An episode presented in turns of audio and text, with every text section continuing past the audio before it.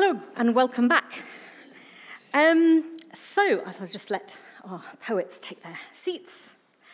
Um, so the National Poetry Competition was launched in 1978 and the first competition ran over the 78-79 winter of discontent.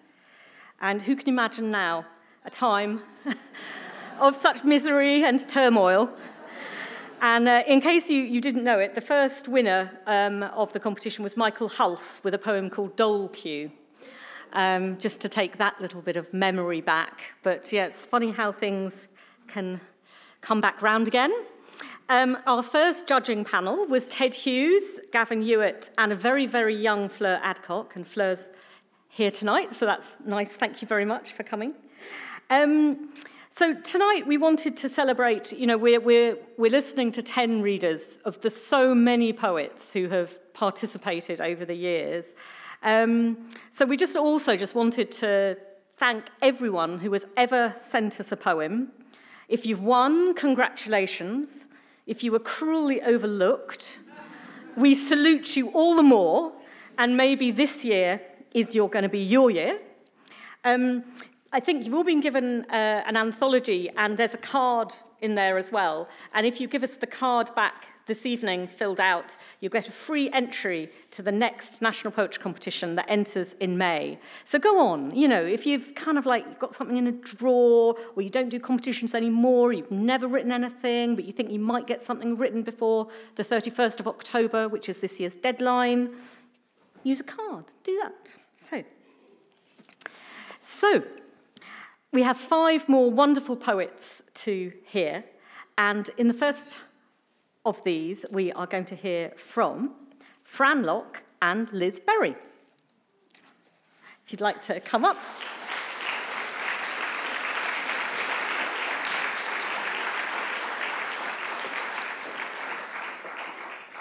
So, Liz is going to read first, and um, as I'm sure many of you know, her first collection, Black Country, published by Chatto, um, received a Somerset Maugham Award, won the Geoffrey Faber Memorial Award, Forward Prize for Best First Collection. Um, her pamphlet, The Republic of Motherhood, published by Chatto last year, um, was a PBS pamphlet choice and was shortlisted for the Michael Marks Award. And the title poem won the Forward Prize for Best Single Poem in 2018. And she was commended in 2011 with a wonderful poem about a pigeon, Birmingham Roller. Fran Lock um, is the author of five poetry collections Flat Rock, The Mystic and the Pig Thief, Dogtooth, Muses and Bruises, and Ruses and Fuses. Um, and Contains Mild Peril will be published by Outspoken Press this spring.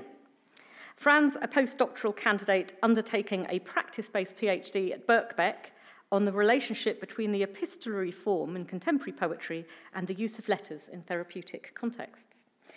And although she has not won the competition twice, she has three times been among the winners, which is um, getting up there um, uh, uh, amongst that. So Fran is like we always look out, expect there to be a Fran poem, and for the last in 2014, 15, and 16, we were lucky enough to have um, winning poems um, in the competition. Epistle, hmm, see, is that, that? Epistle from inside the Sharknado, Gentleman Caller, and Last Exit to Luton. And before we hear from them, we thought lot, one of the things we've been doing for quite a few years is, um, is making film poems of the winning poems of the National Poetry Competition. Um, sometimes we do some of them, sometimes we manage to do all of them. And we thought just to get a flavour of that, we would just um, play you the film that Helmie Stil made of Dom Bury's poem. Um, and that's just been that has been winning loads and loads of film poem awards. And it's great the way the competition can sort of move things in different directions as well. So before we hear from fran and liz um, dom bury's poem um, made by helmie stil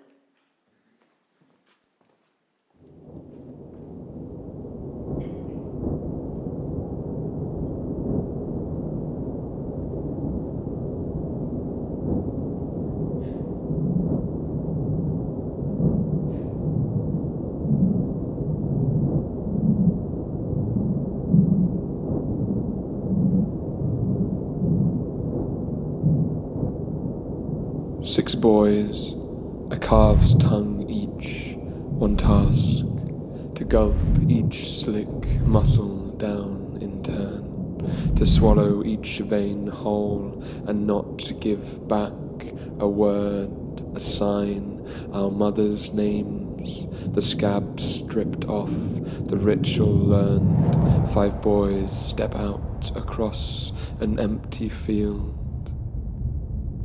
Five boys step out across an empty field to find a fire already made. The task to dock, then brand a single lamb. We learnt fast how to hold, then cut, then turn each tail away to print in it our names, our ownership.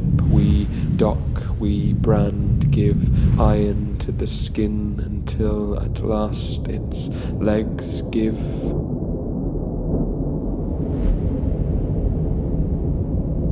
Four boys step out across an empty field, each small child waiting for a name, our own name to be called, the next task ours to own, ours to slice into, to shear off skin until we learnt the weight of it.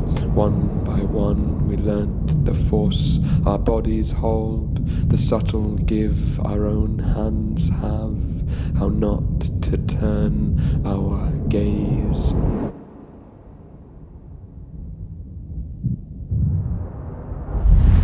Three boys stand in a frozen field, each child stripped and hosed. The next task not to read the wind, but learn each name we have for snow, each name we have given to the world, to then unlearn ourselves ourself.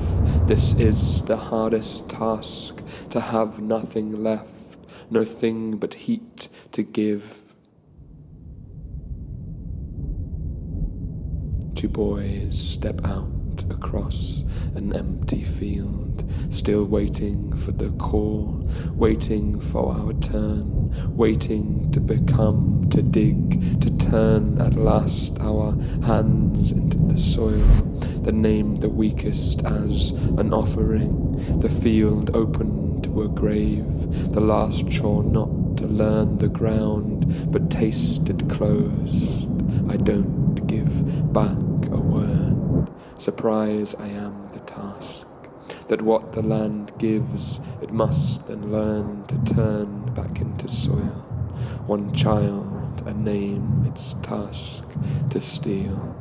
Five boys turned from an empty field.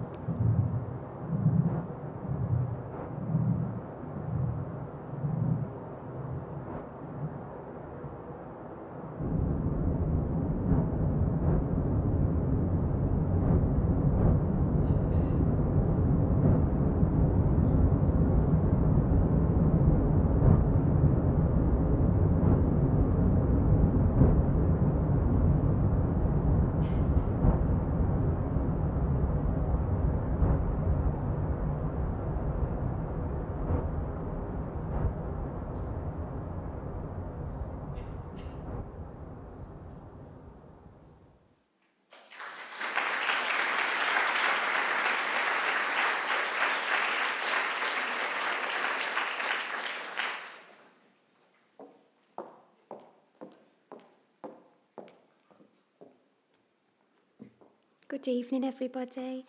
Such a joy to be here with you this evening. Um, thanks so much to the Poetry Society and to all the wonderful poets who are keeping me company tonight. I'll start with my commission poem The Suburbs. The suburbs in rain are a snow globe full of tears. Doll's house streets looping upon themselves Pigeons without the enchantment sunlight lends their wings. Every tight cul-de-sac sluiced of joy and small, so small.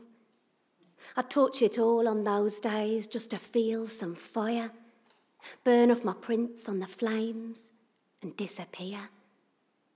I dreamt of that often when the children were young, elbow deep in dishwater or arguing about shoes. My world miniaturised, the deluge always thrumming at the frayed edge of my thoughts. The mermaid, beglamoured to foam on the waves. The river's bride, pounded to a gleaming flint. It was in my skull that morning, driving to playgroup. The baby fussing, my eldest chattering until my brain rattled like a ship in a bottle. Past the garages, the dentist, the lonely striplit halls of the supermarket, the little school like a restless bee scalp, mizzle falling ceaselessly. Then suddenly, the queer dark sign on the Baptist church. Is this life all that there is? And I slammed on my brakes, shot so violently and purely through the heart, the vision drawn from my chest like a splinter my son's small clothes on the radiator, and no one to dress them, brush the wisps of their hair, or hurry to them when they woke, mumbling in the dark. No song but rain. My boy called my name, and I gasped like one dragged from a wave, with his breath in my mouth and his fear in my lungs. I'm here, I'm here. How I longed for it then that sodden town. My children sleeping safe like animals in their fur. Our flimsy white door bolted against the storm. How I longed for that life, its tenderness and fury, its torrential fall, to be all that there is, and for that to be enough.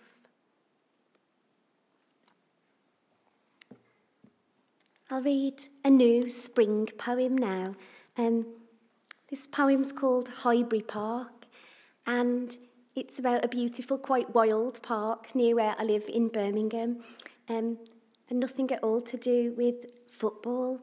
Um, I feel I should say that because when this poem was published online a few weeks ago, all of a sudden I found myself with lots of quite bemused Arsenal supporters following me on Twitter. So I can only hope that in this poem they found all they were looking for. Highbury Park. In the woods at night, men are fucking amongst the gorgeous pinatas of the rhododendrons, the avenue of cool limes. By day, I walk my son down the secret pathways, smell the salt rime of sex on the wind. A condom glowing with blossomy comb, knotted and flung. I bury it gently under the moss with my boots.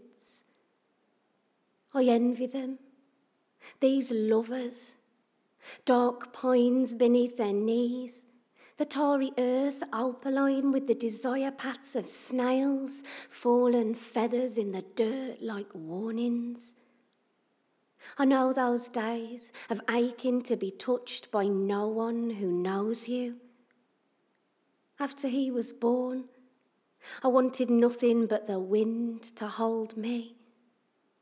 The soft mouthed breeze coaxing my skin like the grass from a trampled field. How heavenly it seemed then.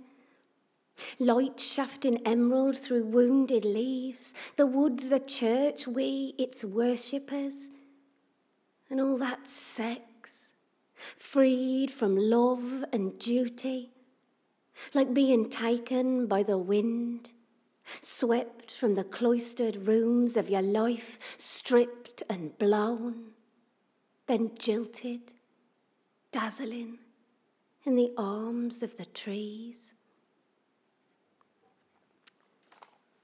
So, yes. Quite.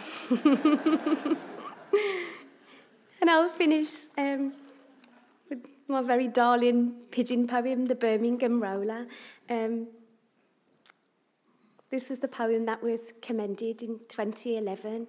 Um, and it meant such a lot to me. It was the first poem I'd written using black country dialect. So to have it plucked um, out of all those other poems gave me great courage um, and kind of the impetus to keep going. It was also at the time um, the poshest event I'd ever attended in my life. Um, and so posh was it that when we were waiting outside the awards ceremony, um, Hugh Grant walked past with a tennis racket just slung over his shoulder.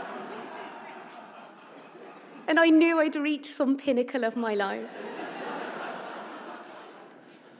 Dear old Hugh. Birmingham Roller. We spent our lives down in the blackness. Those birds brought us up to the light.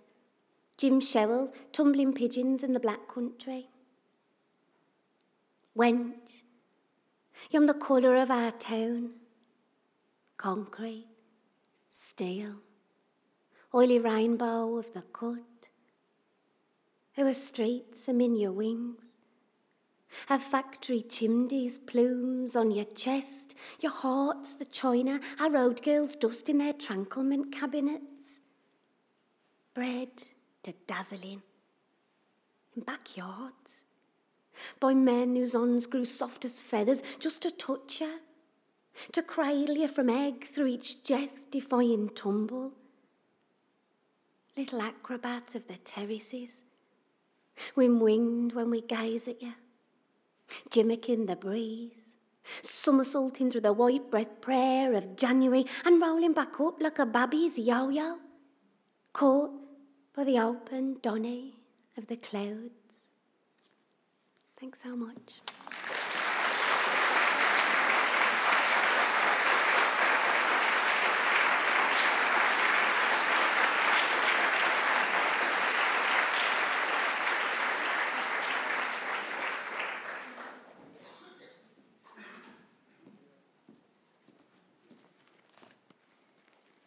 Oi, oi.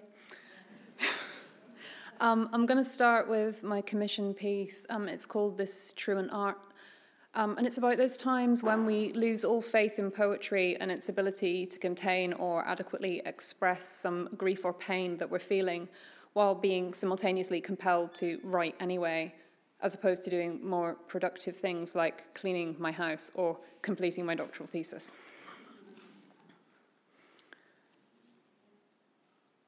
They're an unreliable tribe, the dead. Poets pile up their elliptical heartbreaks in libraries. An iambic of lukewarm blues doesn't help. Doorstop slabs of inedible Latin, nothing I've read puts paid to this. The honey's undertaste is bile, and bad news won't be broken gentle. An elegy, all paunchy vowels, cannot take the weight of it, a pain that makes the folded mouth a star pressed denim pleat and nerves. There's slur and lurry in the grim ionosphere of Sunday afternoons. On days that lack for luster, structure, centripetal force, I often think of you. A sonnet moulders bloatedly, can keep its rosy inklings to itself, it doesn't help. There's you, jaundiced and auriferous on quinine, upholstered in plasmodial light all over gold, and I am shocked gomeril by the eyesore shine of you. What poems cannot do, what poems cannot ply or save, the evident body, its fuss and hurt, those days are doom regroups in spasms, cramps in strategy, not tactic. Limbic melee, free for all. What use my lonely delight at the sky, my purse lipped spinster's portion of joy, even the dog's eye tilts indifferent? What use the cockalorum rooftops giddied red beneath the rain, or muntjac moving SWAT teams stealthy in between the trees and boundary fence? It's all too big. A goblin word that won't be shared or whittled into common sense, despite I wield my tongue against its supple green and sappy wood bent penknife's blade. We're an unreliable tribe, poets, myself as well as jobbing liars, what poems cannot save. The slangy impulse of your name, the sherbet cuss of fond, to love you, far beyond the honeyed slush of any banded phrase, to conjure you, a glow to strut some starry pose, or needled into mischief how you'd hang your hinges skewed the way you moonwalked words, your smile, your agate unregard. There's nothing here. Poet, vestal phobic wreck, appellant without remedy. I spend these months in libraries on long endeavour and divide on poetry, this teary, filigreed regime, a make work mood for idle hands. Nothing I've read puts paid to this. There's only the sky's unshaping blue, and the errant body bites itself, and the mirror cracks and sings of you.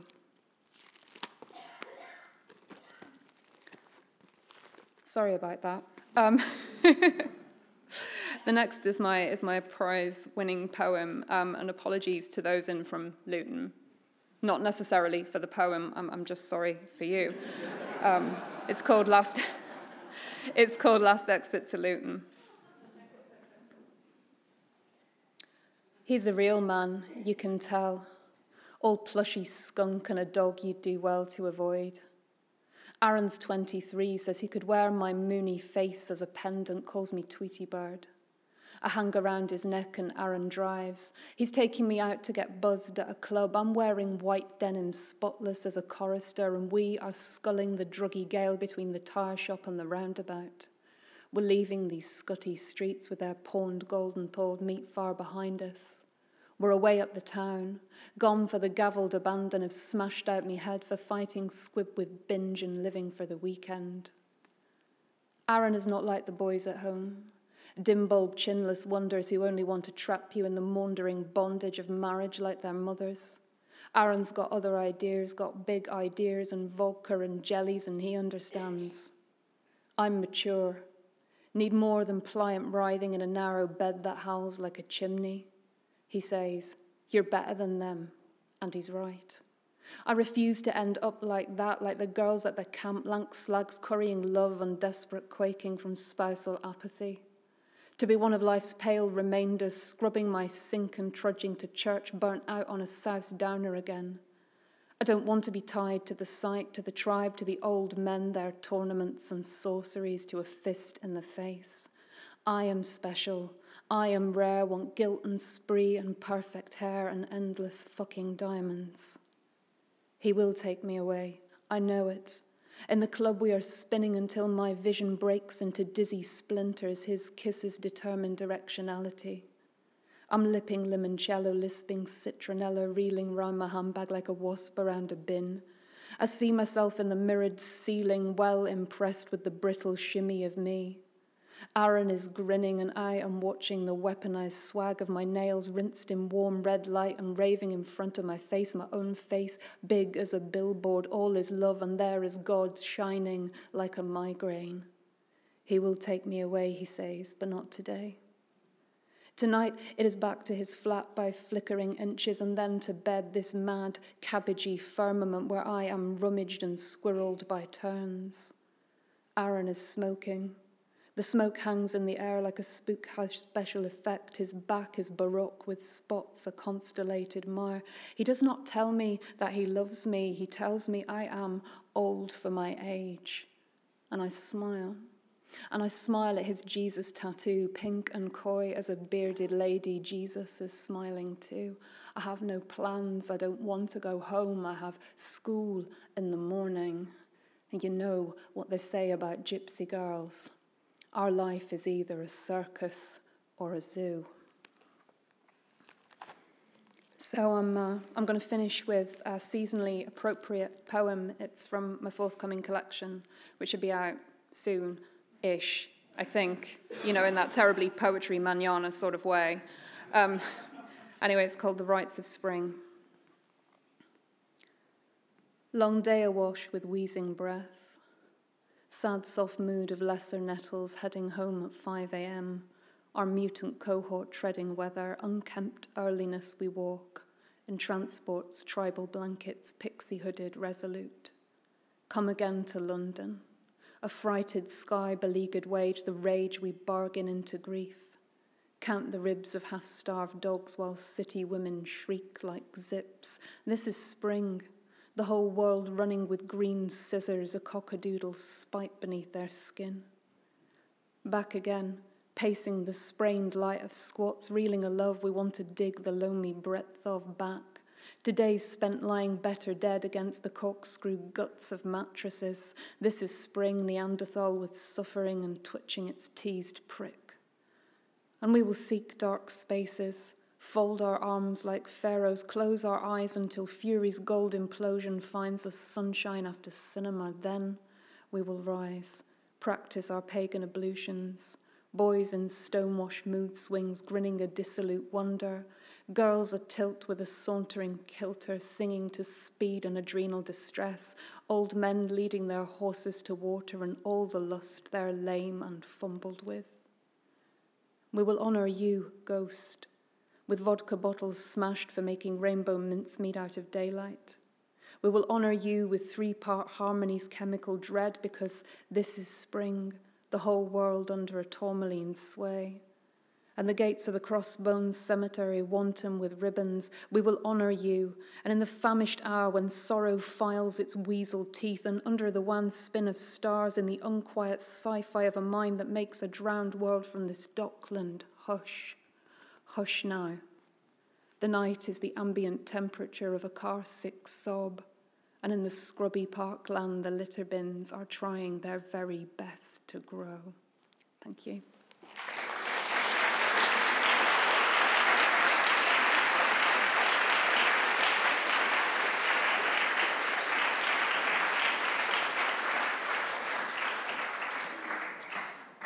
Thank you very much, Fran and Liz.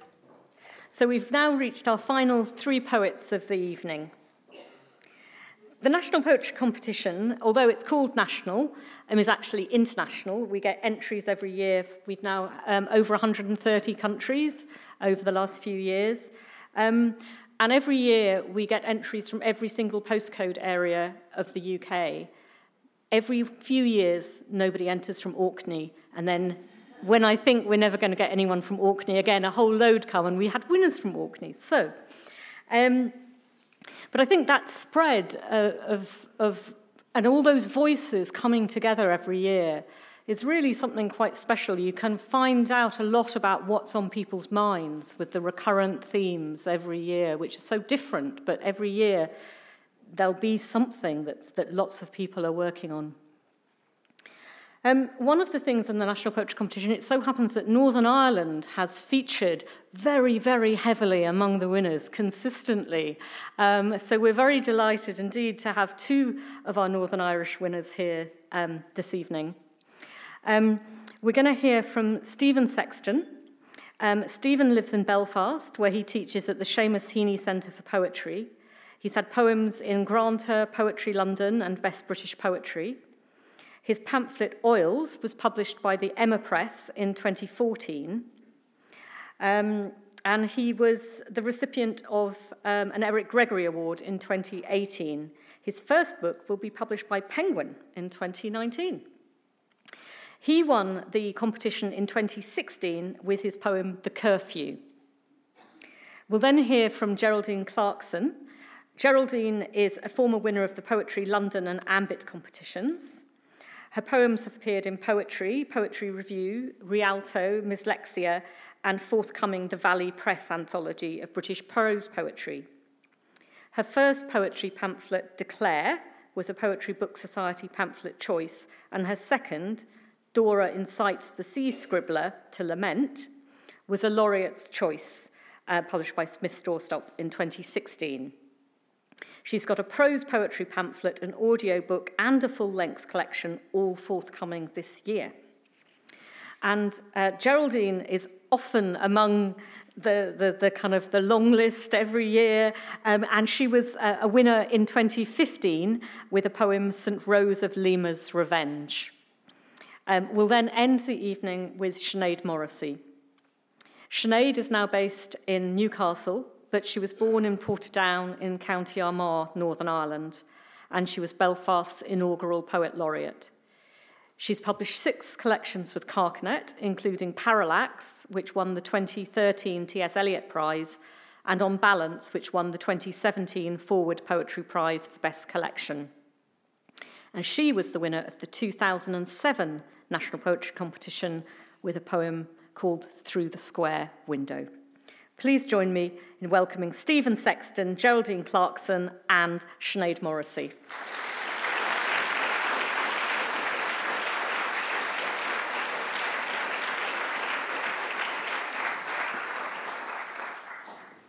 Hello, everyone. I'm delighted to be here. Thank you very much for being here. Um, I am really delighted to be reading with uh, with such poets uh, that I admire very much. Um, and yeah, it's been it's been a lovely occasion. Um, I'm perhaps especially uh, delighted to be reading poems with with Sinead, who was my my PhD supervisor, and to whom I owe an awful lot. Um, and in fact, I, I might be romanticizing this a little bit, but I think in our final PhD meeting, I asked for a little more time to uh, to finish it um, because I had some good news, which was I, I, had to be called away to London for uh, to receive a prize. Um, so it was a I, I, very much appreciate that there was an extra couple of weeks granted to, uh, to finish it. Um, so I'd like to read that poem. I'm going to read three poems, I think. Um, I'd like to read uh, that poem. I wish I could tell you what it's about. I have no idea. Um, I, I, started with this, this, uh, this image, I guess, that, that came to me um, of, of, of, a zoo, um, of lots of animals escaping a zoo. And, and from there, I, I, didn't really know where to go. I like the idea of um, I guess being kind of in an apartment and looking down at this kind of um, chaos and, and a sense of, uh, yeah, being, being trapped, being, being, um, being the one who is caged, uh, that, that sort of sense of thing, that, that viewer. And then it spiraled uh, radically out of control and uh, became something else altogether.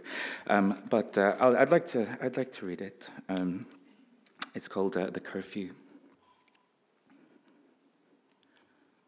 The radicals sprung the locks that night, hurrah, and their lovely collarbones were almost moonly. Rhinos shrieked and bellowed, elephants tromboned, and the animals nosed into town. Sunrise to sunrise and sunrise we kept indoors. If you can't count your onions, what can you count? My grandfather used to say. He said a lot of things. Among the other miners, he was legendary. When no more than the thought of the pink crumple of his infant daughter's body came to mind, a glow would swell in the pit. The men would mayhem bauxite by the light his tenderness emitted. Some of me lived inside her even then. The memorial fountain says nothing of the weeks before the rescue failed but mentions God, which, as my grandfather used to say, is just the name of the plateau you view the consequences of your living from, or something like that. He said a lot of things. He grew wise and weary as an albatross and left for that great kingdom of nevertheless. It would have pleased his handsome shoulders to watch this grizzly scoop for salmon in the fountain of his friends, or the Bengals or the shakedown squad of chimpanzees who bang and bang on the grocery window. One by one, 11 miners starved to death. In the streets, they collar or tranquilize the ocelots and run a spike of ketamine through the plumbing in the fountain.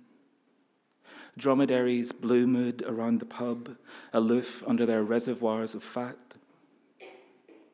I don't sleep but oh, plateau, these days of violence have been my happiest. Even a cabbage is not without desire, my grandfather said one day.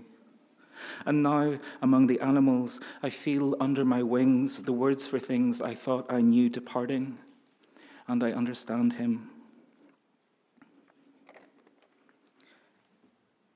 So, because um, I've been in a kind of sentimental mood for the last uh, 30 years or so. Um, I'd, uh, I'd, I'd, like to read, I'm going to read my, the, my commission poem, but I'm going to read a poem before that, if I may. And the commission poem um, uh, ended up being um, an elegy. Um, it ended up being, and I, was, I so enjoy uh, Fran's Fran's poem. I totally agree. It's it's useless, but what's that that um, you know that impulse to write an elegy? Knowing that it's not going to do what you want it to do, but you have to do it anyway, and all that stuff. It's, it's kind of thrilling to me. Um, so I wrote an elegy uh, for Matthew Sweeney, who's a, a, poet I love very much, who, who died last year. Um, and I, you know, wanted, wanted to do something. Um, I'd like to read it in a minute, um, but before that, I'm going to read a poem of his uh, that I, I, really like, um, which was the joint second place poem in the 2010 National Poetry Competition. Um, and I thought it would be uh, nice to have his, uh, his voice around. Um, yeah, it's just a poem I have so much joy uh, for. It's called uh, A History of Glass Blowing. The records show that in Shanghai, at the end of the Yuan dynasty, the year 1364, a glass blower blew a mermaid that came to life and swam away. And in Cologne in 1531, a team of glass blowers blew an orchestra, instruments and all, and these played. Then, on Hokkaido in 1846, a blind monk blew his own Buddha to pray to, and the next day he was able to see. In Natchez in 1901, a glass blower blew a paddle boat with gamblers in it, one of them lying dead. And in Oaxaca in 1929, a small version of the Sierra Madre was blown with gold diggers on its lower slopes, and the whole town filled with gold. In Letterkenny in 1965, a woman blew a block of glass sheep, wool and all, each of them with a tinkly ba. In 1993, in Sète, the harbour glass blower blew a lighthouse with its own light. And in 2004, in Timisoara, three glassies blew a new solar system that they let float up and away. So the poem that I wrote um, uh, responded to, to, two words um, water and offering. Um, and I remember one of uh, Matthew Sweeney's poems that talks about his. Uh, his, his gravestone that he wanted to be made of glass and he wanted cactuses to be there. Um, so it's thinking of that. Um, it starts. Um, it starts in a kind of cemetery, and then I guess like the first one I read uh, gets radically out of control. Um, it also has a, a, little bit of blue language at the start of it, but you'll forgive me, I was blue. Um, anyway, it's, uh, it's a lovely thing to be here. Thank you for being here. Water offering for Matthew Sweeney. Oh, amigo, what a fucker of a day. The Donegal rain rinses the meadow, and the sound checkers of the August fair observe the peaks and troughs of country music from an accordion set to French in the bright, accurate village. And hadn't the florist insulted me years before, I'd have worn the head of a yellow rose as a boutonniere and waited while the industry of rain played the bonnet of the car like a thousand typists at their typewriters. And a thousand typists at their typewriters will one day end up with the story of the clarinet duo of seagulls, crimson and jazz of beak, who came to my windowsill one night, laughing about skiffs and scores of herring.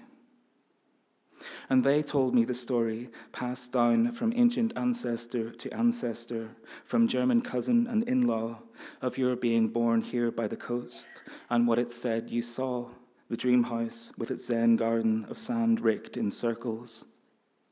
And I told them about the florist and what was meant to be a compliment, and how each Monday in my office I offer a drink of water to the little cactus between the dictionary and the thesaurus who any day now will rupture into blossom. Thanks.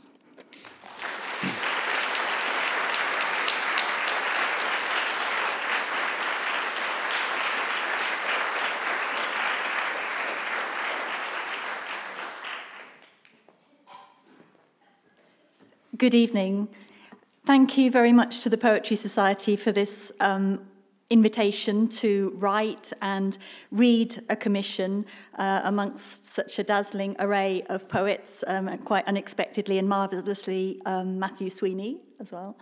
And before an equally dazzling array of poets in the audience, and Twitter friends and family members, and I couldn't say which is the most intimidating. And um, happy anniversary to the National Poetry Competition. And I'd like to dedicate this first poem to the Poetry Society for the phenomenal work that they do to nurture and support poetry and poets. You taught me a new way of singing, the words thick in my throat. Like birds caroling, catcalls, badger jazz, and all manner of tunes squirreled away for the future. The lessons burnt in my gullet until I, in my turn, had taught them to others, and then two, four, seven, ten of us were singing together and jamming, thrumming and humming, stipple tonguing in clots and gobs of sound, dribbling and sliding, colliding in chords and climbing double handed, a knotted bat's cradle treehouse skirling with hymns. Us, busking in Basque, arabesque, you bosky, you buzzing, you clopping in time. I remember very clearly getting the news about the national commendation. I was in New York. It was my birthday. It was snowing. And because of the time difference, the call came through at about seven in the morning from the Poetry Society about my poem um, concerning St. Rose of Lima. By chance, the apartment where I was staying overlooked St. Patrick's Cathedral. And the previous day, I'd been to look around and had discovered a tiny chapel dedicated to St. Rose of Lima and had lit a candle there. So it all seemed very good serendipity. And um, the poem references a story from the saint's hagiography, um, one of her wheezes for avoiding being married off. St. Rose of Lima's Revenge.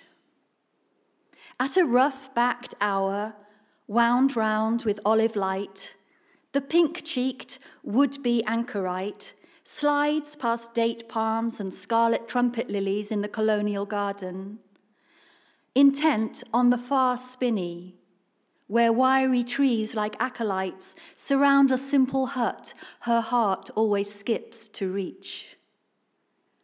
Holy time before the porcelain jowled suitors, damn them, begin to queue. Their arms and brows pale as the dough which Madre leaves in the sideways sun to rise.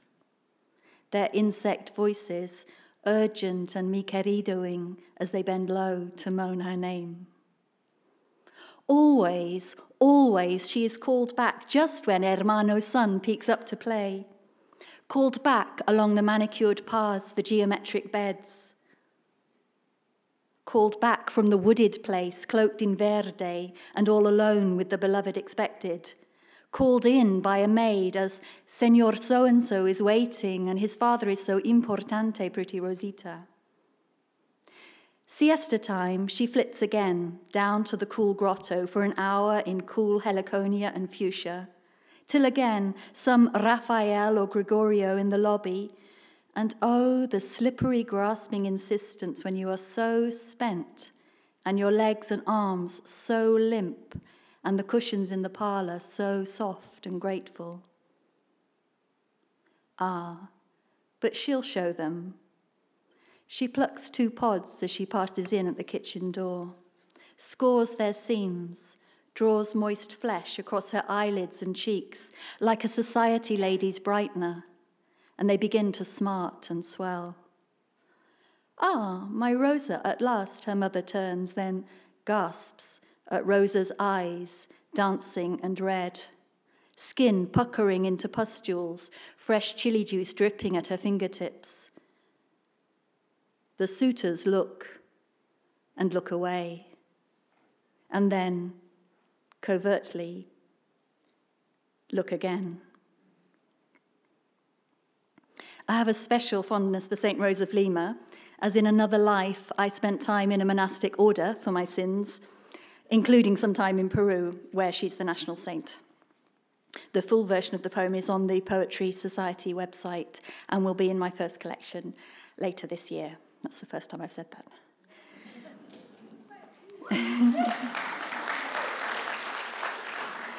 And um, I will close with my commission poem, which is a prose poem based on two words from the previous competition lists, which together make up the title. The first word is a French cooking pot, and it's only tangentially about Brexit, which has probably been kicking off this evening while we've been here. Daubière Nights. I, Seraphima, here in Larky, France, its mellifluent core. It's late in the day and in the year. These last dingy December nights I spend in my kitchen, scouring iron bottoms of my 12 wedding saucepans, shining a constellation of cake tins and aluminium bodies of five fiddle shaped jambonnières fit for ham haunches come New Year. But Ma Merveille, anniversary gift of 47 years marriage, is my giant shoehorn handled Daubière, a masterpiece in copper, culinary fortress. While I keep watch, my husband Obadiah sleeping abed off left, his breathing mimicking the rasp of the boiler, its ack ack railing. He's rehearsing battles with La Dame Disaster, who dominates his days now. Three years since, he had his fill of newspapers and quartered some pages from our pot bellied Old Testament, and these few, tucked into his Bible belt, are all he reads now. He has them memorized beating new perennial paths in his brain, a stay against forgetting for when they take the books. I keep La Dame at bay at night with eucalyptus oil and the holy archangel Michael. So I've got out the old Daubière and am rubbing it tonight, the eve of Holy Innocents. Soon I'll place a dozen plump shanks, like enfants sleeping in their cot, and cover them with medallions of parsnip and carrot with a, a gauze of oil and rosemary on top, layered like a lazy daisy counterpane over their sleeping forms. Let's braise a little. It's my way of making a daub on the grey lady's face, setting a handful of saffron into the soupy gloom, stirring in a soupçon of something bright. I cook to rebuke her. The days go better with nights in vigil. I'll cook each night until Epiphany. It'll keep till spring, fermenting a little through February and March, green and living. Neighbours will share. They too swell and dwindle with fortunes and children, and the grey lady tempts them too, her snatching pixies swinging on their window catches, giggling like babies with pinchable thighs, till they latch on, unexpectedly, expertly, and then suddenly La Dame's at the table wheedling, passing the time of day, her arguments subtle and intricate as double stitched doilies under the fancies. Saint Michel stands us in good stead. I kiss the mirrored lid, admire my apple cheeks. It's my time. Stories drop like fireflies into lard traps. I flip a coin. I'm nursemaid to the stars, my solitary vigil, all silver qui vive. Obadiah and I are spots and stripes contrapunctual.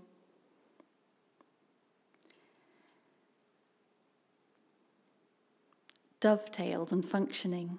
Me, I side with the buttercups and moon lilies, Hope's auntie, sappy, tilting my head to the moon, infilling lunar juice for the day ahead. My tided strength. He benefits, each comfort baked cake and consoling casserole, a moratorium on bad news.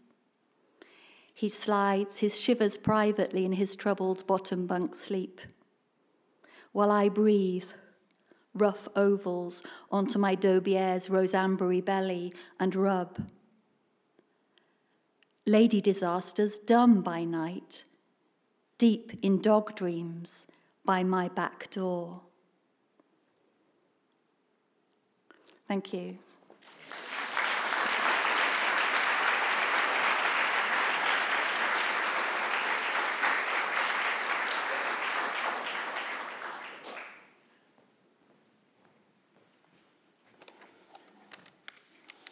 Hello, everyone. Well done. You've got to the end. um, I won't keep you very long. Um, I'm going to read the poem that won all those years ago in 2007. and it's called Through the Square Window. And it was inspired by an experience of paralysis, which I'm sure many of you have always have also experienced that that uncomfortable moment when you wake up but your body hasn't woken up yet and you can't move. Um, and so an image for that um, experience came first, and uh, that's at the end of the poem, and then I, I just sort of worked backwards from there. Through the square window. In my dream, the dead have arrived to wash the windows of my house. There are no blinds to shut them out with. The clouds above the lock are stacked like the clouds are stacked above Delft. They have the glutted look of clouds over water. The heads of the dead are huge. I wonder if it's my son there after, his effortless breath, his ribbon of years but he sleeps on, unregarded in his cot, inured, it would seem, quite naturally to the sluicing and battering and paring back of glass that delivers this shining exterior. One blue boy holds a rag in his teeth between pins like a conjurer. And then as suddenly as they came, they go. And there is a horizon from which only the clouds stare in.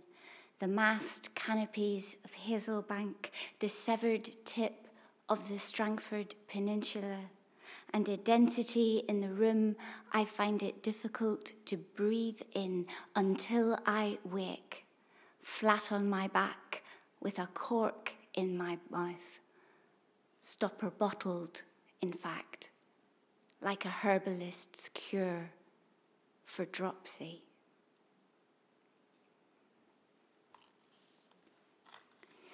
And then to the commission, so I took um, there were two word clouds, one of very common words and, and one of very unusual words, or words used only once. So my common word was stars, and my unusual word you've already heard, and I hadn't realised, but it was in, Ian Duhig's poem, um, 1919. Um, and it's uh, Magonistas, and I had to look it up. uh, and it was a revolutionary movement in Mexico in the early years of the last century. Uh, there's an urban legend that Charles Manson auditioned for the Monkees in 1965. And I couldn't imagine how, I, I couldn't help but wonder how that might have gone. Charles Manson auditions for the Monkees, 1965.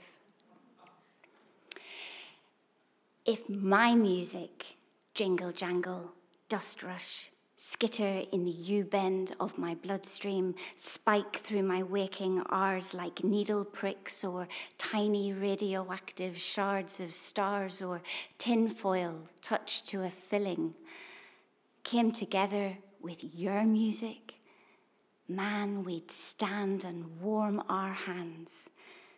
And I get it. Yes, sir, I get it, the remit. Slick, bland, biosynthetic, so copycat, the cool cats wouldn't buy it, but who needs the cool cats? Mile wide smiles, goofball sweaters, guys so sweet no Elvis savaged mother could object. A million records, easy. Add a sprinkle of my moonjack spice to the soda pop, just a line, just a tap. We're talking Richter. We're talking stratospheric, a gazillion hangdog chicks on their lonesome, shelling out. And where are the Fab Four headed? South, off the map. That's a lot of love left over. Madness, wanted, folk and roll singer musicians, fine. I can do work. I can do TV But why stop there? We could be warriors, trailblazers, neo Magonistas, the bullet in the brain of Archduke Ferdinand, sugar match to the flame. All those daddy girl runaways packing their sorry bags, they're gonna need a soundtrack. You want to see them roll up their sleeves and proffer their plaintive arms. Let's give them it.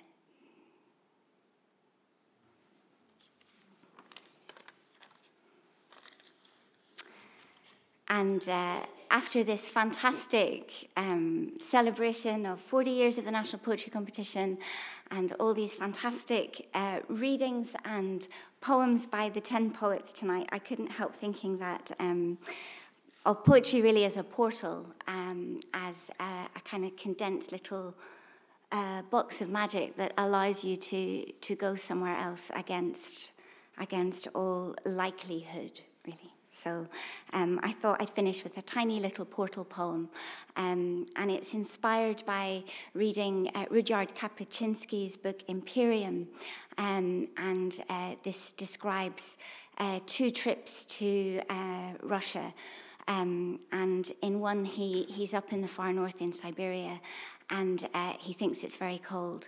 And he meets a little girl who, and she's playing in puddles, and he's making conversation with her, and he says, "Oh, it's very cold today." And she says, "You call this cold? This is not cold. Cold is when you breathe out, and your breath condenses around your body, and and then when you move on, this shadow of your of yourself." stays in the air so you can tell who's already gone to school before you arrive in the building.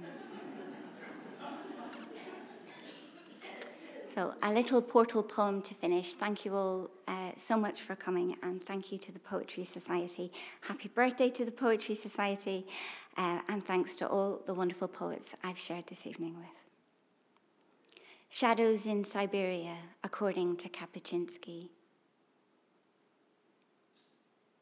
are upright, cast not by sunlight, but by frozen breath we breathe and are enveloped in an outline. And when we pass, this outline stays suspended, not tethered to our ankles as our sun shadows are. A boy was here, fantastically dressed against the Arctic frost like an heirloom glass in bubble wrap. He has disappeared into the portico of himself. Not even Alice, with her knack for finding weaknesses in the shellac of this world, left so deft a calling card. Thank you very much.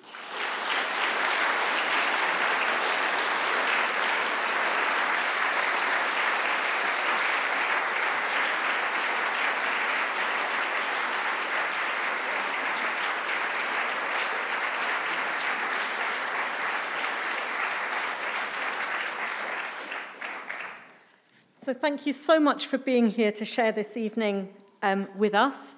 Um, do stay around, chat, meet the poets. Um, join the Poetry Society. You can all do it. And then you get new poems every couple of months in the Poetry Review. And next week, in that very magazine, you will find out who has won this year's National Poetry Competition. The winners are announced next Wednesday. Enter yourself persuade, persuade someone else in your life to do it. Don't forget, you can get a free entry with the card. But most of all, please join me once more in thanking all the shadows who hang in the air, all the poets who have been part of this amazing competition over the years, and the people who've run it and judged it, but especially our 10 marvelous physical shadows of poetry Ian Duhig, Mark Pajak, Mary Jean Chan, Caleb Parkin, um, Liz Berry, Fran Lock, Jo Shapcott, Stephen Sexton, Geraldine Clarkson, and Sinead Morrissey. Thank you once more.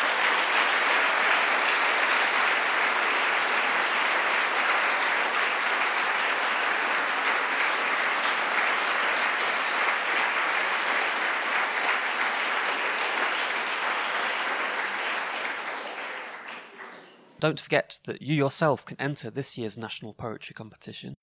You can enter at poetrysociety.org.uk forward slash NPC, and with all poems read anonymously by the judges, it's a level playing field, whether you're a new face or an established writer. That's poetrysociety.org.uk forward slash NPC. This has been a podcast from the Poetry Society. If you'd like to find out more about our publications, competitions, projects, or events, visit us online at poetrysociety.org.uk. This has been a podcast from the Poetry Society. If you'd like to find out more about our publications, competitions, projects, or events, visit us online at poetrysociety.org.uk.